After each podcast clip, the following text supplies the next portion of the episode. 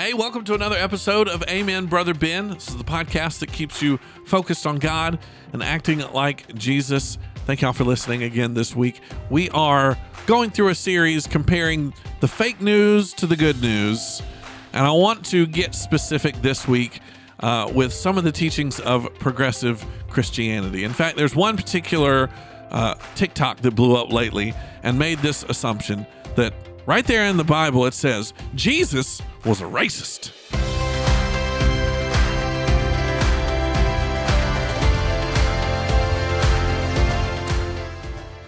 That's right, folks. I don't know if you knew this, but Jesus was a racist. And he had to be rebuked and reminded. If that sits funny with you, it should. If you have the Holy Spirit of God inside of you, that should maybe ring some bells and wave some flags as a bunch of, well, as the Lego movie says, hippy dippy baloney. So I want to talk about that this week. Um, so there's this guy by the name of Brandon Robertson. He is a progressive Christian minister. Those are his words, uh, his terms. And uh, he has been blowing up a little bit on TikTok. Um, he... has some interesting takes on, well, a lot of theology that is, for someone who loves uh, the Word of God, it's infuriating to me. But I'm trying to give him a fair shake. I'm trying to not, uh, you know, be vitriolic and uh, vengeful in this. But I want to set things straight because I I realize that he is. It sounds really thought out and it sounds really smart, but there are some glaring Uh, inconsistencies, and there are some glaring falsehoods to how he teaches and presents the Word of God and the personality and the character of of the Father and of Jesus. And so I want to deal specifically, because I didn't have time to go in in on it in my sermon. If you want to go back and listen, I'd love for you to listen to the sermon uh, from Sunday, links in the description, about the main teachings that progressive Christians get wrong. And again, I say Christian with quote fingers around it, because if you believe the things that, that you teach, you, it's not, that's not who Jesus is. That's not Christian. Um, but... They, they still want to use the terminology and, and claim the name of Christ. So listen to uh, Reverend Brandon uh, Robertson talk about a particular exchange where Jesus uh, heals someone in Mark chapter seven. Listen, I'm just going to play the whole TikTok for you. Did you know that there's a part of the Gospel of Mark where Jesus uses a racial slur? In Mark chapter seven, there's the account of the Syrophoenician woman, a woman who is Syrian and Greek, both of which there were strong biases against within the Jewish community. And she comes to ask Jesus to heal her daughter who's possessed by a demon. And what is Jesus's response? He says, "It's not good for me to give the children's food," meaning the children of Israel's food, "to dogs." He calls her a dog. What's amazing about this account is that the woman doesn't back down. She speaks truth to power. She confronts Jesus and says, "Well, you can think that about me, but even dogs deserve the crumbs from the table." Her boldness and bravery to speak truth to power actually changes Jesus' mind. Jesus repents of his racism and extends healing to this woman's daughter. I love this story because it's a reminder that Jesus is human. He had prejudices and bias, and when confronted with it, he was willing to do his work. And this woman was willing to stand up and speak truth.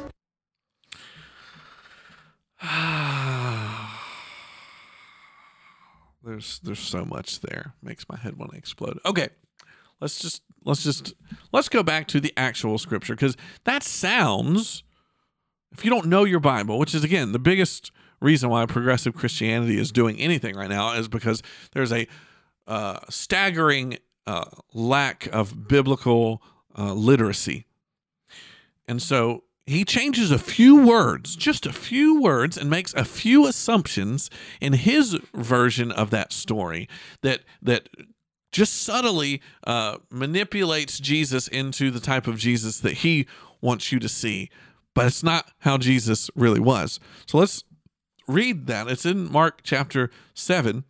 Um, he says, immediately a woman whose little daughter, I'm reading the English Standard Version, E S V, uh, had an unclean spirit, heard of him, and came and fell down at his feet.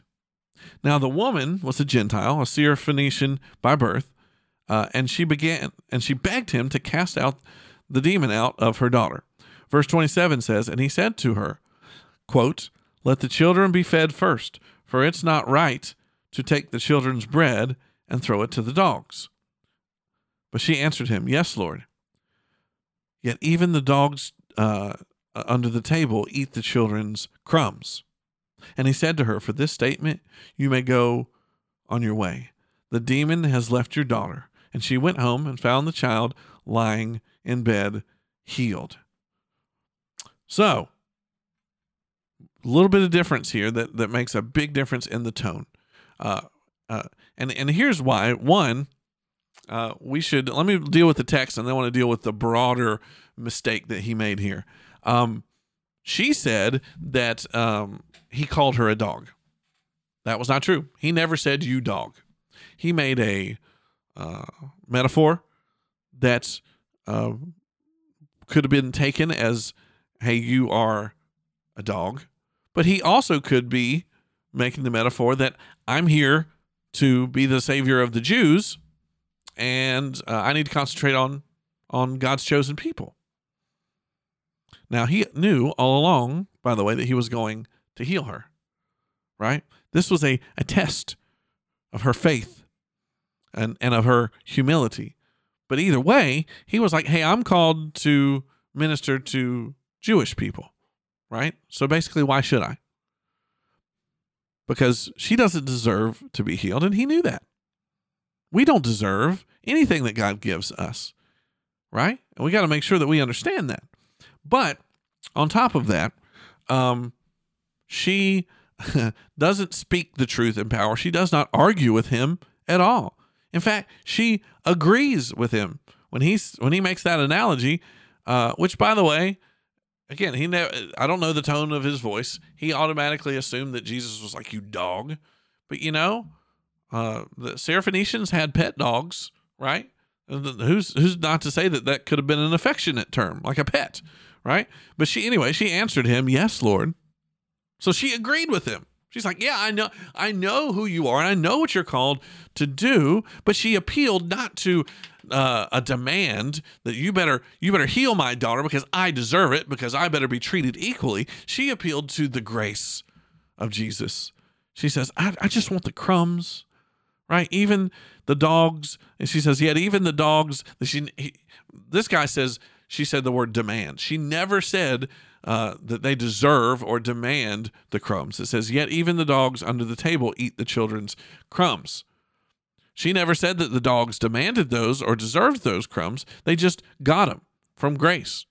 And so she was appealing to Jesus's grace, right? And so here's the thing. Not only did he put words in, in Jesus's mouth, not only did he put words in her mouth and tweak little words that, that helped it look more uh, tense than it really was, you're talking about Jesus here.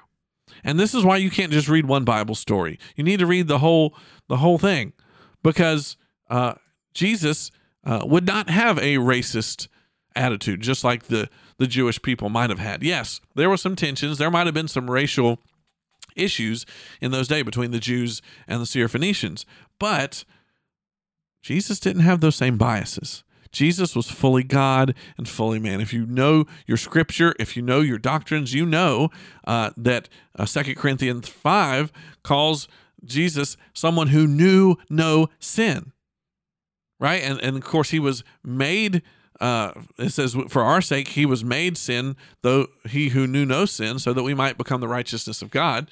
So he was the perfect sacrifice for us. And there are plenty of other places in the Bible, both prophetic in the Old Testament and descriptive in the New, where it says Jesus, he didn't sin. He was the perfect, spotless lamb. And so unless if you believe that, then you you wouldn't read this as Jesus was being racist, because he wasn't. Because it wasn't possible for him to be racist. So we have to make sure that you know your scriptures. You got to make sure that you know the character of Jesus, that not just in one particular story. And we've got to stop reading our own agendas onto scripture. Jesus put this woman to the test. She put her faith and her humility to the test. And he was more than willing to, willing to heal her daughter. And he did. But That shows us and teaches us uh, the what's what's so important uh, about when we come to Jesus is realizing that He is God and we are not, and we don't deserve, we don't demand any of His blessings or any of His uh, uh, His healings. We're just appealing to His grace and and trusting that even if Jesus told her no, He was still God. He was still Jesus. He was still sinless and perfect, and He still made a way. For those of us who are not righteous and undeserving, somehow He made a way for us to be back into a great and right relationship with our Heavenly Father. That's the point.